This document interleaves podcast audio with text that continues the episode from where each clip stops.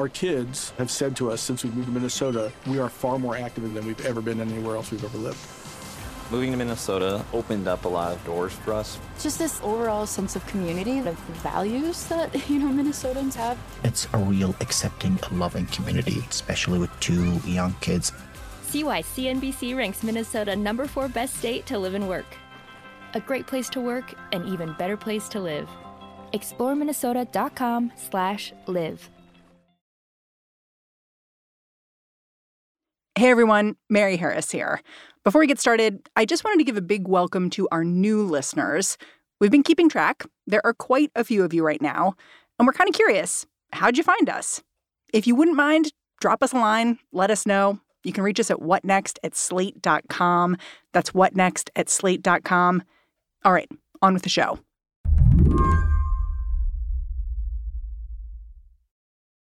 Jan Ransom over at the New York Times. She says the problems at Rikers Island, New York City's notorious jail, they begin before you even get there. One guy I spoke to the other day said, you know, he had been waiting, I believe, like 18 hours uh, for a bus to pick him up. And when it did pick him up, it was in like 3:30 in the morning. So, you know, an odd hour, you know, people are sleepy, hungry. This guy was transferring from a holding pen in a city courthouse to the intake facility at Rikers. That's where you're first processed. And intake is the place that, you know, every person I talk to, every detainee I speak with says it's disgusting. There's feces on the floor, urine, throw up. You often wait hours for food.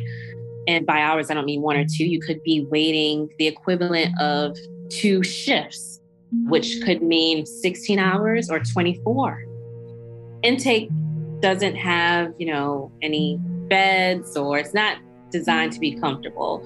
One gentleman I spoke to said that he was in an intake cell with like upwards of 20 people but they created a sort of system uh, to accommodate each other. So, you know, a couple would sleep on the bench one night and then swap out and sleep on the floor.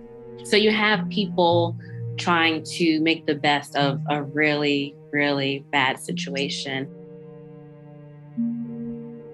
I'm not sure anyone expects a jail to be nice, but over the last few weeks, after touring Rikers facilities, New York politicians have described the conditions there in graphic detail.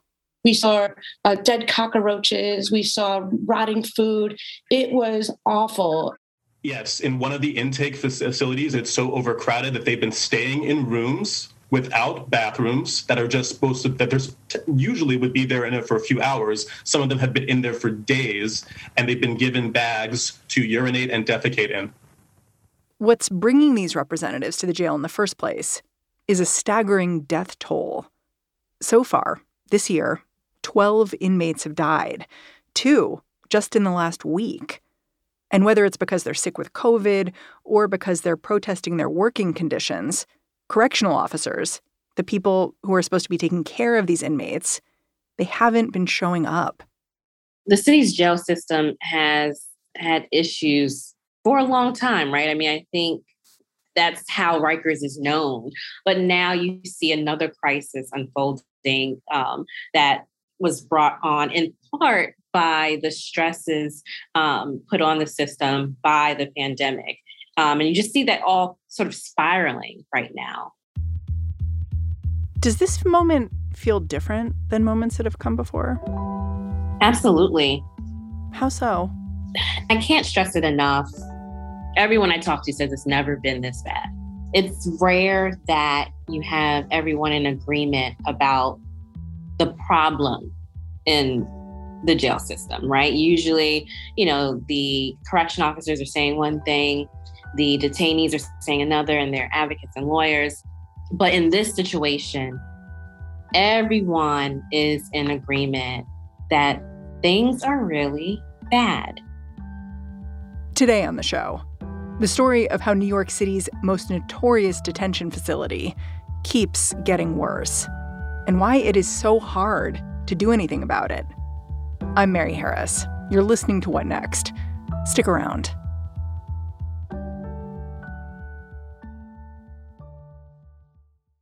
This episode is brought to you by Discover. When it comes to your finances, Discover wants you to know they are the credit card that is always there for you. With 24 7 US based live customer service, everyone has the option to talk to a real person anytime, day or night. Yep, that means no more waiting for quote normal business hours just to get a hold of someone. We are talking real service from real people whenever you need it. Get the customer service you deserve with Discover. Limitations apply. See terms at discover.com/slash credit card.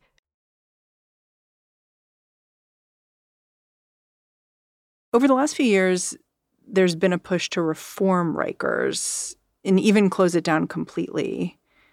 But I'm wondering where you would start that story of like how we ended up at this point. I think there are probably many beginnings, but I think the one that comes to mind for a lot of people was that of Kalief Browder.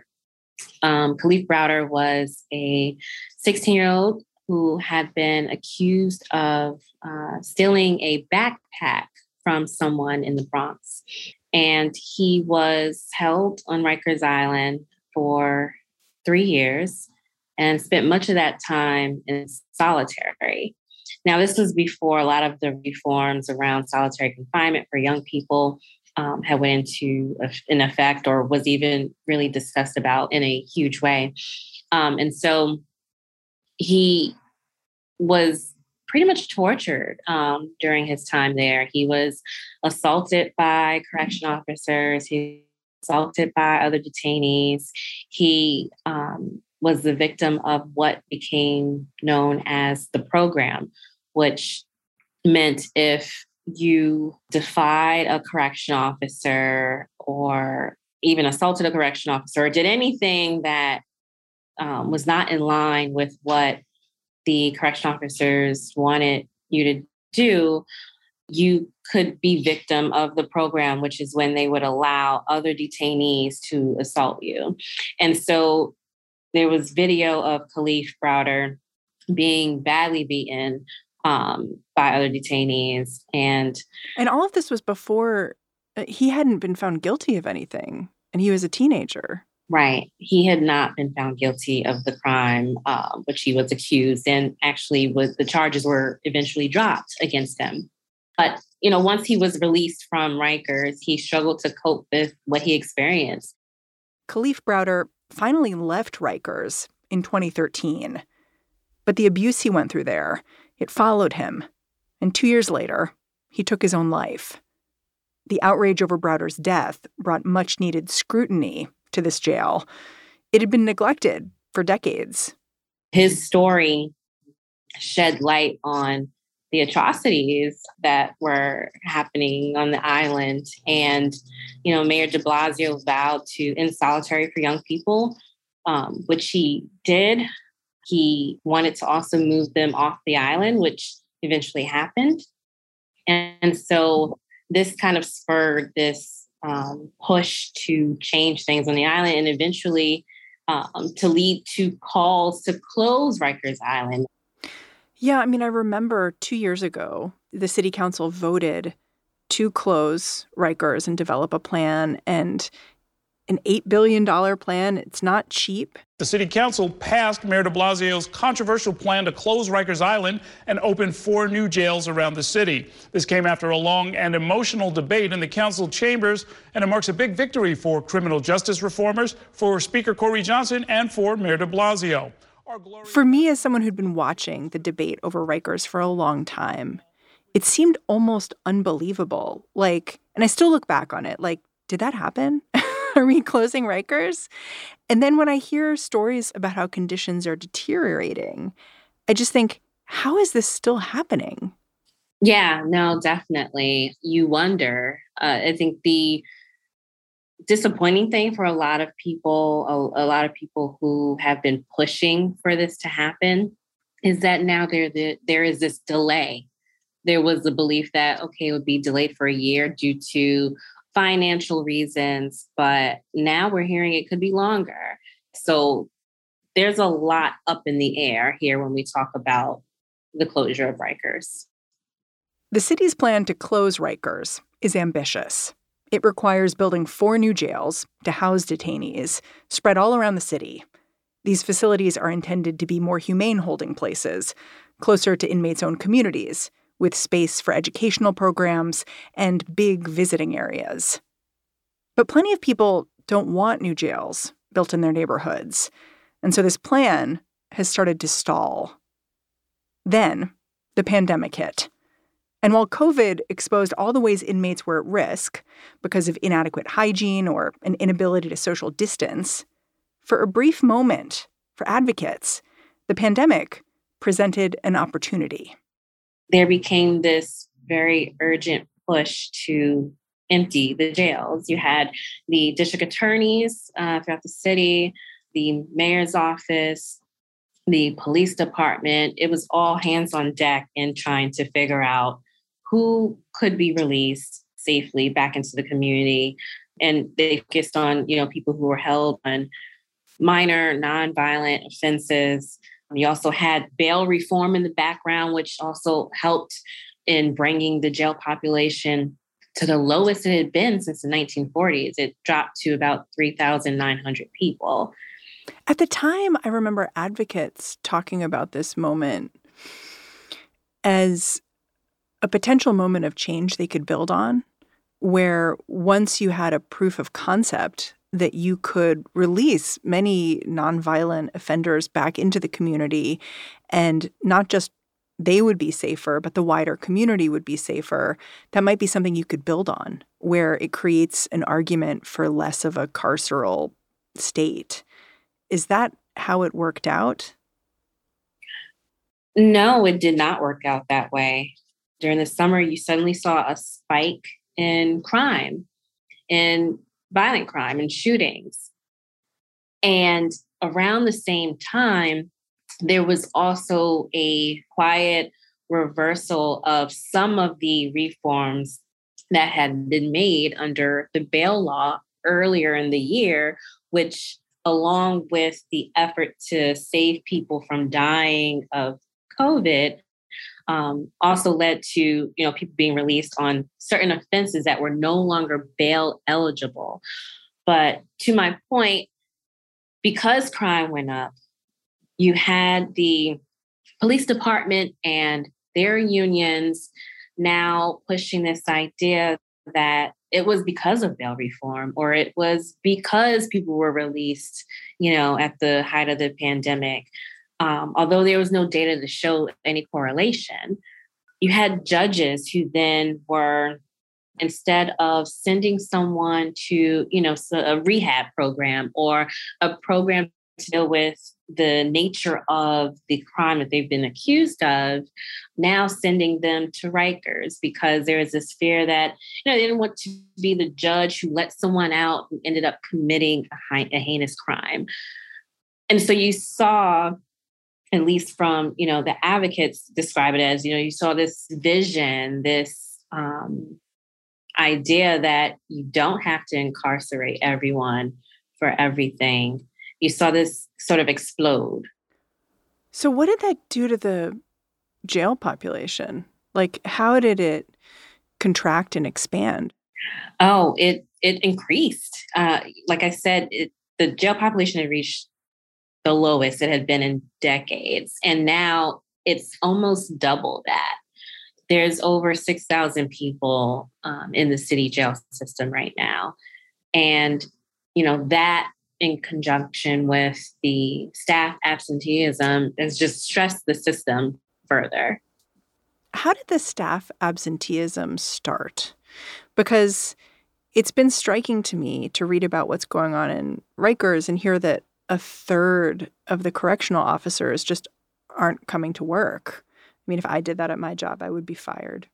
so I'm I'm just curious like how it started and and what the correctional officers are doing by not coming to work?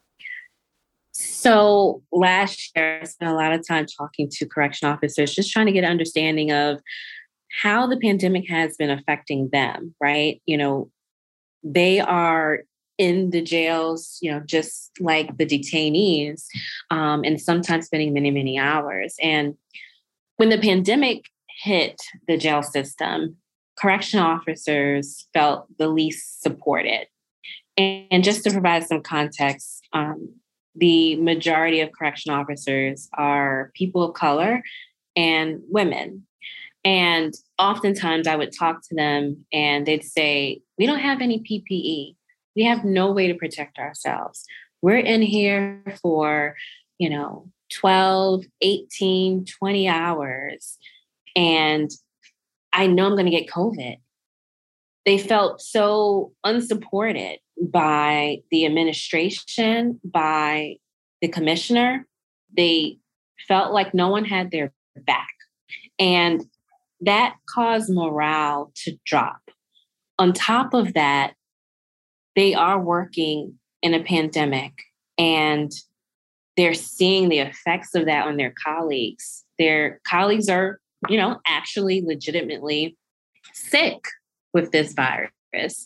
Some die. And the morale just drops even further. And so you get to a point where some officers decide not to come in anymore and they've gone AWOL. Um, the incidents of being AWOL are the highest it's been um, in a very, very long time, if not in the history of the system. But it all stems from, I think, at the beginning of the pandemic when there was this feeling of not being supported um, or feeling protected, even. And in your reporting, I learned that these correctional officers they have unlimited sick time. So when they do a sick out, they can really go for it. Absolutely. And so under their sick policy, they are required to provide a doctor's note. Now, it used to be, I believe, within two days, um, they had to provide a doctor's note. That has been changed to within 24 hours. But now, because of the sick rate and the AWOL rate being so high, the Department of Correction has started to investigate those officers and to discipline them. Um, as of last week, about 20 officers have been disciplined for being AWOL. And by AWOL, eh, there is a bit of a difference from those who are actually on sick leave. AWOL are, you know, officers who just did not show up, did not hmm. provide a reason for not showing up. They have just disappeared. And, you know, they are part of the problem here, not just for detainees who are not getting their basic needs met, but for their colleagues who are forced to work 24, if not more hours. And then meanwhile, you have the incarcerated population who are just the victims of all of this fighting, left without food or medication or supervision. Mm-hmm. When you look at all that, like, do you blame the virus for it? Do you blame someone else? You know, there was a city council hearing held, I think it was last week. Um, and this very question came up like, when, when did it begin, right? How did it get to this point? And, you know, when you look at the history of Rikers, the pandemic, yes, it caused a strain on a system that was already struggling. So it definitely did not start with the pandemic, but the pandemic did not help things.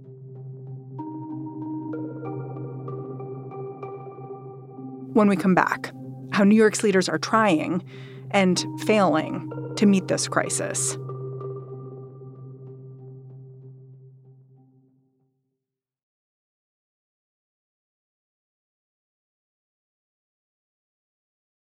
Talk about how elected officials are, are trying to respond? Because a week or so ago, Governor Kathy Hochul signed the Less is More Act, which is supposed to, you know, speed up people getting out of jail for technical parole violations and missed curfews. And even though it doesn't go into effect right away, she did have this list of 200 inmates who she said, okay, these folks can be released from Rikers immediately. So, how will actions like that impact the population? So, you know, before that, if you were someone who was picked up on a technical parole violation, you could be waiting in jail for months to get out. I mean, it could take up to a month, if not longer to see a judge just to figure out if the parole officer had enough evidence to keep you in. Now, under the new order that was signed with less is more, people can um, qualify for release after having been in jail for 30 days. And so that will definitely make a difference in terms of the jail population. And that was the point. And so with less is more, you know, you saw the release of around 191 people, and more releases are expected in the coming months. But is that sort of a drop in the bucket? Like, I mean, you said there are what, like almost 6,000 inmates in Rikers right now? Right. And so, yes, definitely a drop in the bucket. But, you know, if you ask people who are um, advocating for people on the inside, they say every little bit helps, you know, whether it's one person or 200, if they can be let out, then they should, especially in light of, you know, a dozen people having died uh, within the city's jail system, and the year is not even over yet. It strikes me looking at sort of the history you've told about Rikers that a key player in a lot of the stories you told is the mayor, Bill de Blasio. Like he was mayor during, you know, the response to Kalief Browder's death. And, you know, he was mayor when city council decided they were going to close Rikers how has he responded to this crisis moment? A lot of people say he responded too slow, that there was this issue of absenteeism for a while. We saw, and this is according to some data that I've reviewed, you saw the peak of people out, of course, during the height of the pandemic as some of the officers were getting sick. And then you saw a drop. At the beginning of the year, that number started to go back up. And a lot of people say that the mayor should have stepped in earlier to address it instead of waiting to the point where we now have 12 people dead and nearly a third of the uniform staff out. So far, he's pushed for the governor to um, sign less is more, which she's done um, in turn, advocates have pushed him to release city sentenced detainees. And these are people who are serving a year or less in jail. Um, instead, and I'm hearing this from detainees who are part of this um, effort, that city sentenced detainees are now being sent to prisons um, to serve out the remainder of their terms. So, even farther from their families. Yes. And everything else. Yes. And not to mention just, you know, jails and prisons are culturally different for a number of reasons. I mean, obviously, if you're going to prison, you're serving more time. So, you know, that, that raises a number of questions. But he's also, you know, considering bringing in private security to take over roles that are not so much detainee facing, meaning like not working with some of the incarcerated people. So, more so like the perimeter security. But you have the unions pushing back on that. Well, none of it seems aimed at actually fixing the root problem. Many would say it does not. You know, when he released his plan, a lot of people criticized him for it and said it's not enough, that, you know, these are changes that won't bring officers back. These are changes that continue to alienate them, um, at least according to what the union has said. So, yeah, there's a lot of frustration that he's just not really addressing the root cause of all this. Even as elected officials are trying to respond to what's going on at Rikers, for those on the island, day to day life is still a nightmare. Just days after Governor Kathy Hochul signed the Less is More Act, two more detainees died. So advocates have used this moment to ask one more time what is it going to take to close Rikers down? Close Rikers down! Today at City Hall, the push to close down Rikers reached a new level with a rally pushing the mayor do something now. For now, elected officials don't really have an answer. Despite the money that's been set aside to close the jail, despite the years of planning, despite the fact that everyone inside Rikers is agreeing on some basic facts. With someone being incarcerated, it shouldn't mean that they don't have a right to basic health care, mental health care, food, um, a sanitary environment, to feeling protected and safe. All of that is, you know, part of their constitutional rights. That doesn't disappear because they're on Rikers or they're within the city jail system. I wonder was there a moment when you thought, as a reporter, like, oh, like maybe reporting on people in jail in New York is going to change? Like it's going to look really different. And now you're wondering, maybe it's not. Maybe it's just going to look like this for a while longer. You know, when things got as bad as they are now, I was stunned. And I don't usually get stunned easily you know, just the fact that we're having people die on a regular basis, the fact that, and as you said, you know, if we didn't show up to work, like we probably wouldn't have a job. I mean, the fact that you have, you know, nearly a third of the force just not coming in, it just speaks to how, not just how bad things are, but even perhaps how bad they've always been, right? Like you, you think about what it takes to get to this point and it doesn't happen overnight. Like in, in most situations when you reach this kind of crisis you've kind of always been you know riding the fence. You just didn't fall over to the other side yet. And i think we're seeing the jail system fall over to the other side. Jan thank you so much for your reporting. Thank you so much for having me. I appreciate it Jan Ransom is an investigative reporter who focuses on criminal justice over at the New York Times. And that's our show. What Next is produced by Davis Land, Daniel Hewitt, Elena Schwartz, Carmel Delshad, and Mary Wilson. We are led by Allison Benedikt and Alicia Montgomery.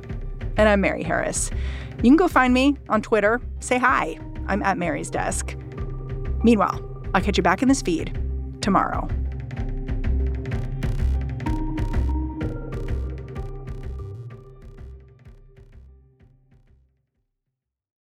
Our kids have said to us since we moved to Minnesota, we are far more active than we've ever been anywhere else we've ever lived.